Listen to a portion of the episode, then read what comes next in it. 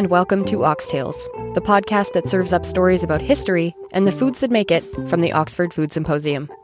I'm your host, Anna Sigrithur. Every week on Oxtales, we pick one of the papers from the symposium's long history and ask its author to come in and share their story with you. We hope you're enjoying season two so far.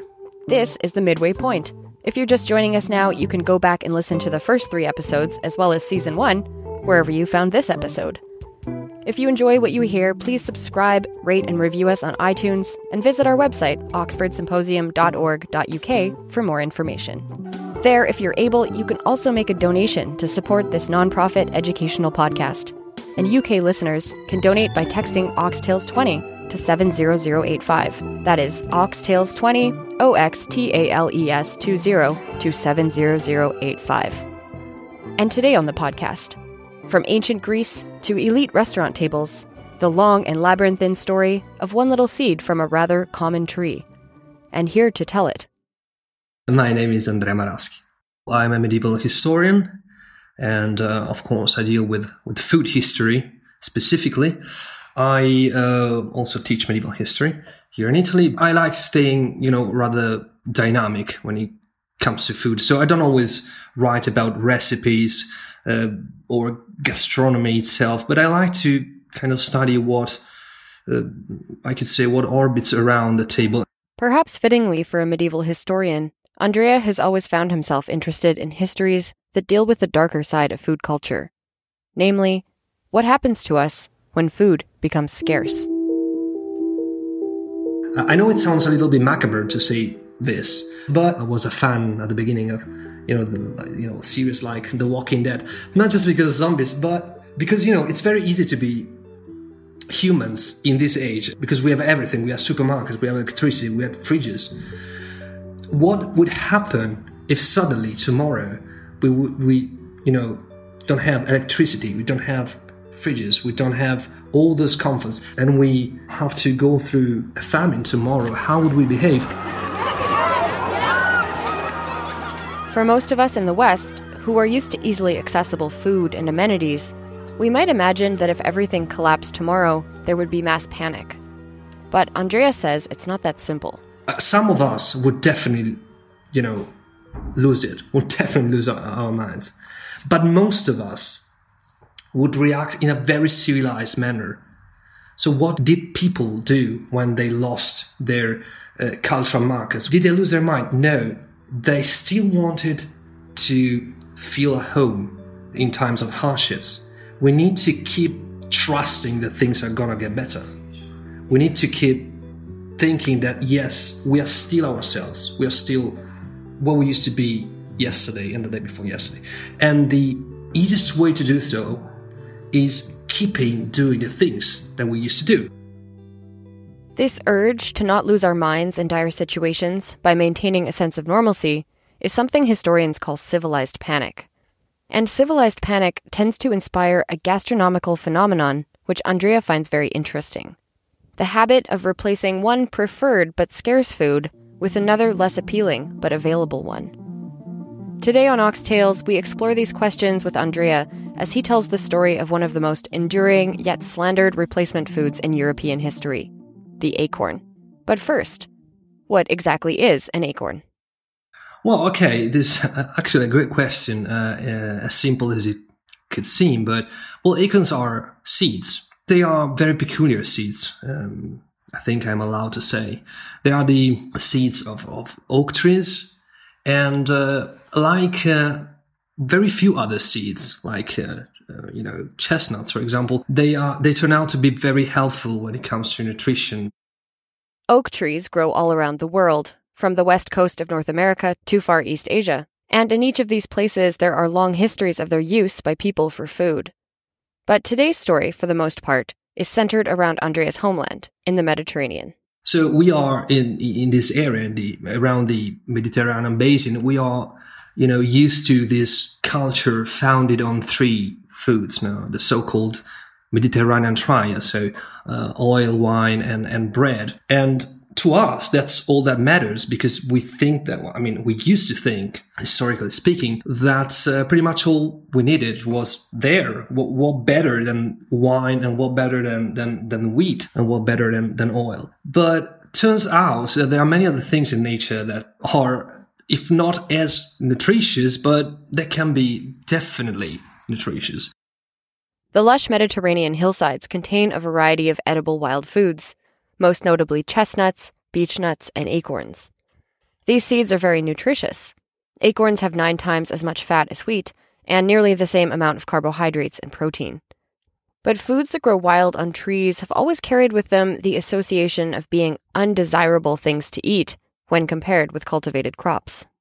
Exactly, exactly. Because you know, you know, this is the thing especially in Europe from since classical times, acorns have always been associated with uh, this idea of primitiveness. Because technically speaking, yes, acorns grow on trees and you just collect them, you just gather them. So from the point of view of Mediterranean culture based on, you know, bread and wine and oil, acorns do not look appealing because they do not seem to coincide with any, with anything relating to culture. You just gather them right? But it's not as simple as that, because as a matter of fact, you don't simply gather acorns and eat them.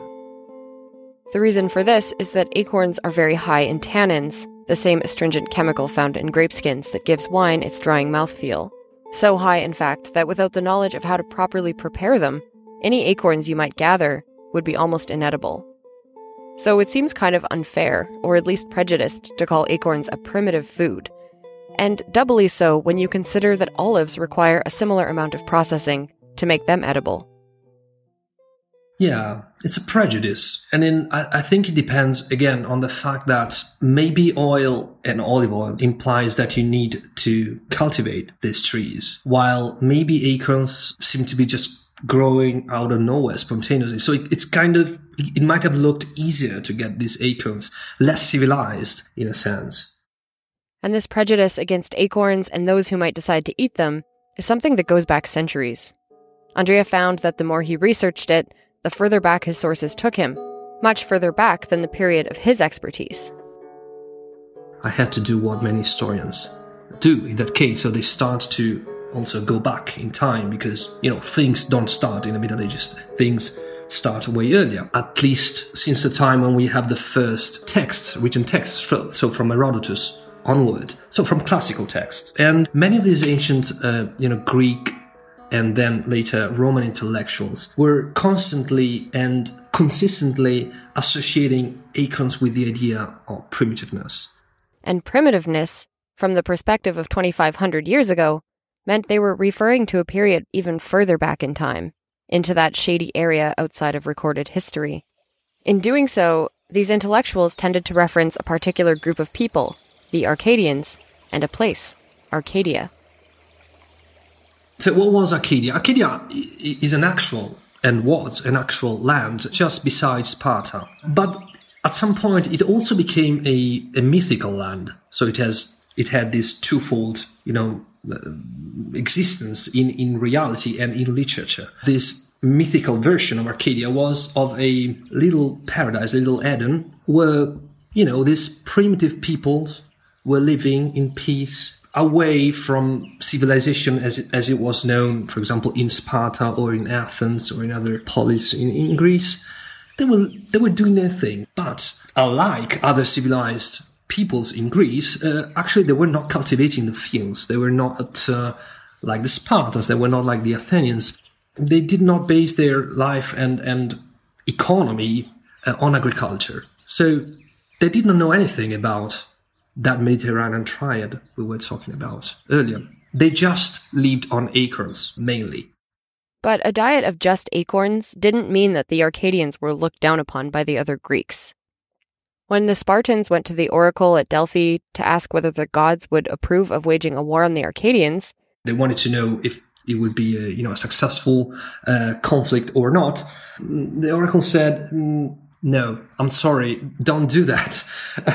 don't do that, or, it, it's not going to end well. And the reason behind this was namely that these Arcadians were acorn eaters. So they didn't. Not only because they trusted the gods, but because, again, eating acorns uh, implied that these people, as primitive as they were, because they ate acorns, well, they were also supposed to be quite strong, quite physically threatening.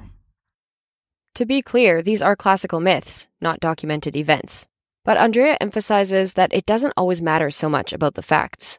Myths can often tell us more succinctly about a culture's attitude toward something than history books can. Myths exist outside outside of time. They they were fixed in time because of course they were written at some point, but I think they are there to tell so older stories than the time when they were written down. The Bible, you know, follows the same the same mechanism. The Bible contains information about the invention of agriculture. Of course, it synthesizes it in in the figures of Cain and Abel. And that is a very interesting episode in itself because it shows that Cain is the first farmer and tends to be quite aggressive against his brother, who is a shepherd, not uh, surprisingly. So it's a sort of way to tell outside of time that when agriculture was invented, it represented a violent act towards nature and it represented a fracture from the past. Again, these are just legends, most of these. So should we believe them? No should we read them and try to understand the inner you know meaning of them definitely because they always have something to say the blurry dividing line between myth and history is the same one that tends to divide the primitive past from the modernized present it exists in our minds in a complicated space on one hand primitive means rude and uncivilized but it can also make us nostalgic for that time before time for a past in which we were perhaps more connected to nature. And maybe we ourselves were more rugged, strong, and free. For centuries after the ancient Greeks, in Rome and then in Italy and the surrounding regions, the Arcadian tradition didn't catch on, and acorn eating wasn't practiced much by humans. In fact, they were more often used in day to day life as a food for pigs. This is a practice that, of course, is still current. And yeah, for example, if we think about uh, Spanish uh, iberico or other, even other typology of, of hams, of course, uh, they depend on the fact that they are good because uh, the pigs are fed um, acorns. On occasion, there would be famine years when especially the wheat crops did not grow well.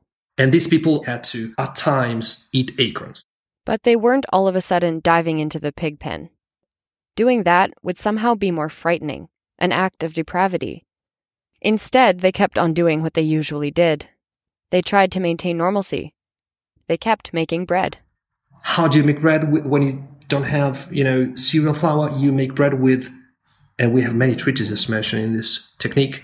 You make bread with anything that you can grind into powder. If you have powder, really many different sorts, like even made out of fish, uh, even dirt, earth, roots, the bark of trees. And acorns and chestnuts, too. The breads that resulted were obviously not the same as wheat breads. They were probably more like mealy crackers. But that was far less important than what they represented to the people who ate them the ability to not lose your mind.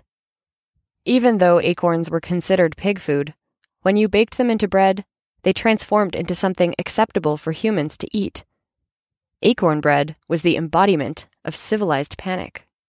It didn't matter if these things were less tasty because as long as it helps you survive, that's fine. And people learned this on the basis of experience, and it's a wonderful mechanism. It's anxiety which is put at the service of civilization. On very rare occasions, though, there were times when a famine was so bad that anxiety outstripped the forces of culture. In the 11th century in Italy, demographic booms caused decades in which horrific famines ravaged the population, which we know from the recordings of a few historians of the time. One most famously comes from a Norman chronicler, so this is history. Uh, it's not just literature. This guy was uh, named uh, Godfrey Malaterra. And he tells us of people in Italy who had to literally uh, steal acorns from pigs. And this is actually a very rare record because this is the only case I was able to track where people kind of, you know, lost their minds. And with this, I mean, they kind of made a step back from the level of culture, from the level of civilization, onto the level of nature, onto the level of primitiveness, so to speak. It's easy to imagine that these people were so desperate that civilized panic, at some point, turned into raw panic. Instead of processing the acorns and baking bread from them, they may have literally gotten on their hands and knees after the pigs were long eaten and eaten the acorns straight from the ground. But fortunately for everyone, this was not a common occurrence. Or at least documentation of it is rare. In fact, finding written sources of acorn eating gets difficult throughout the Middle Ages, a time when written records about food were few, and those that existed tended to be only about the food of the rich. It's a little bit of a problem for food historians to, you know, study what the poor, what the, what the peasants used to eat, because of course peasants did not write, so we don't have any written records. But fortunately, uh, the thing is that uh, many recipes of the elite, of which we have many written records, of course, are clearly based on, on, on peasants' cuisine. How do we know? Because they employ foods that were normally available in the countryside for poor people. This is a handy research trick that Andrea and other food scholars have figured out. If you see an aristocratic recipe, just take out the expensive ingredients, like cheese, sugar, and spices, and what you're left with is most likely the peasant recipe it's based on. And, um, you know, historians have, have labeled it as uh, artificial ennoblement. So it's a way of placing that element of peasant cuisine inside a dish where I also put many other elements of elite cuisine. And you see this in action in medieval cookbooks for chestnut and other meat pies, but not really for acorns. And then Suddenly, at some point, 16th century, these acorns pop up out of nowhere. I don't know why. Nobody knows why. But evidently, a couple of very influential stewards and, and chefs from the 16th century found certain dishes made with acorns tasty enough to, to serve them to, to their very wealthy lords. It was the renaissance for acorns, too. But even in these recipes, acorns still weren't the main attraction even when they appear in these important cookbooks, they are, yeah, always variations. You, never have a recipe, a main recipe with acorns. That's not going to happen. So they always play this role of alternative or replacement food for something else, which I assume was more desirable. Poor acorns, always the bridesmaid, never the bride. But they do play a crucial role in food history. By studying a food that always serves as a replacement for other foods, you can use it to trace people's attitudes towards certain ingredients and to get a fuller understanding of their living conditions and their anxieties about scarcity. And perhaps nowhere better can you see this in action than if we fast forward a few hundred years from the 16th to the 18th century and take a look at the introduction of coffee into European culture at some point, starting from the yeah 18th and 19th centuries, you know, it happened that people run out of the basic ingredients to to make coffee, but they still wanted to drink coffee, and so many treatises. And I'm talking about many in this case, many treatises, uh, started to feature an alternative recipes for coffee. The most common alternative was indeed acorn coffee. Acorns lent themselves very well to being ground, roasted, and brewed like coffee beans. Better than almost any other alternative, in fact. Again, this was clearly an experiment that people had to make following a condition of anxiety, to, in, in some sense, not the same anxiety that people experience during famines, but that little more common ordinary anxiety that we feel, that we experience when we run out of our what we want every day. Because I mean, I myself like to start the day like everybody else. I mean, in the Western society, uh, with a cappuccino or something like that. And if I can't have it, my day doesn't start properly. I think you know what I mean. Acorn coffee probably wasn't very good, but it hit the important bases hot, bitter, dark brown, and habitual. And accessible, even in the most dire of situations. Andrea found a recipe for acorn coffee in a Civil War era cookbook from the United States. And this recipe kind of struck my attention because it suggests to treat the acorns this usual manner in order to get rid of tannins and to you know to roast acorns with with bacon. It's it's kind of weird. And again, you know, I, I am Italian, so this of course drew my attention because the author of this cookbook says after roasting your acorns with bacon, you're gonna have a splendid cup of coffee. And when I read splendid, I said, what? But it doesn't matter because it was coffee, so it helped people stick into their habits.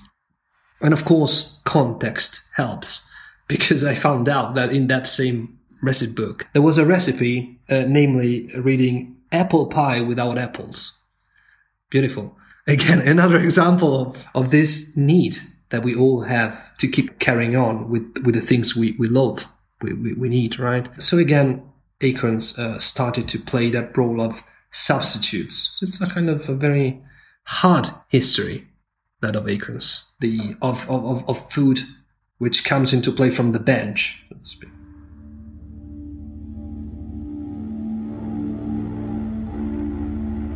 But could it be that today Acorn's hard history is changing? Many undervalued whole foods from the past are starting to look better and better to eat amidst our world of overprocessed foods.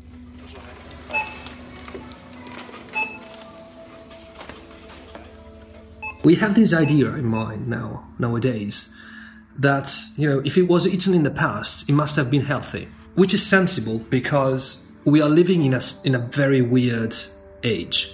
Because even if we got a lot of food at our disposal, we are not sure if this food is, is healthy. Actually, we, we suspect it's not. But in the past, we, I think we imply that things must have been healthier because, you know, there was a direct contact with food production, of course. People would cultivate the fields and would make their foods, uh, not on an industrial scale, of course. And so things must have been uh, harder as a whole, but healthier when it came to, to what was on the table. I think that that is the that's what what's going on. This new assumption is changing the tide for acorns, which are now being elevated to high gastronomical fashion in Italy and around Europe. Several elite restaurants in the country are now serving breads made with acorn flour as well as other less used non wheat grains these restaurants tend to kind of rediscover ancient foods, tend to you know just forget about more recent traditional food because they want to appeal the the customer with something different. It, it's interesting because these breads were considered inferior breads in, in medieval times. For example, they were considered breads for the poor or breads for the monks. And in this sense, it, it really was surprising that acorns, which had this very very uh, you know hard history of many loaves of replacement food of food on the bench suddenly became so appealing from a cultural point of view that they became you know good to think this is a famous quote from from anthropologist Claude Lévi-Strauss who famously noted that food must not only be good to eat but first and foremost uh, good to think and acorns were clearly not good to think in the past because of all these reasons that we mentioned, but have become or are, you know, increasingly becoming good to think now because they belong to our past. The acorn has been a lot of things to a lot of people since the age of the Arcadians, and those who continue to eat them have existed in a liminal space as representatives of a desirable golden past and the ability to survive, while also being subjected to prejudice. In other words, acorns have always been both good and bad to think. But it looks like the future for acorns as food is pretty bright. Maybe not as a famine food, born out of civilized panic, but you never know. If the time comes to steal acorns from the pigs, I don't know about you, but I'd much rather eat them as bread. Thanks for listening to Oxtales. Please subscribe, rate, and review us on Apple Podcasts or wherever you listen. Thanks to our guest today, Andrea Maraschi. His symposium paper, The Seed of Hope Acorns from Famine Food to Delicacy in European History, will be published in the 2018 proceedings this coming summer, 2019. Follow Andrea on Twitter at Andrea underscore Maraschi. Oxtales is produced by me, Anna Sigrithur, and mixed by Thomas Kraus. Editorial oversight is provided by Naomi Duguid and Fiona Sinclair. Our theme music is by Thomas Kraus. Other music in this episode was by Ava Glendinning, Orator, Lina Palera, Psychulos Epitaph, Midair Machine, and Kevin MacLeod. Oxtales is made possible both by the Friends and the Board of Trustees of the Oxford Food Symposium. If you like what we're doing and want to help us make Season 3 a reality, please consider making a donation to our website, oxfordsymposium.org.uk. Listeners in the UK can also donate £20 by texting the word Oxtales20 to 70085. That is O X T A L E S 20, no spaces, to 70085. To learn more about the Oxford Symposium, that website again is oxfordsymposium.org.uk. Follow us on Twitter at Oxford Food Simp and Instagram at Oxford Food Symposium. And if you haven't already, don't forget to subscribe to us and give us a good review on Apple Podcasts. It really helps. We'll be back next week with some more Oxtales.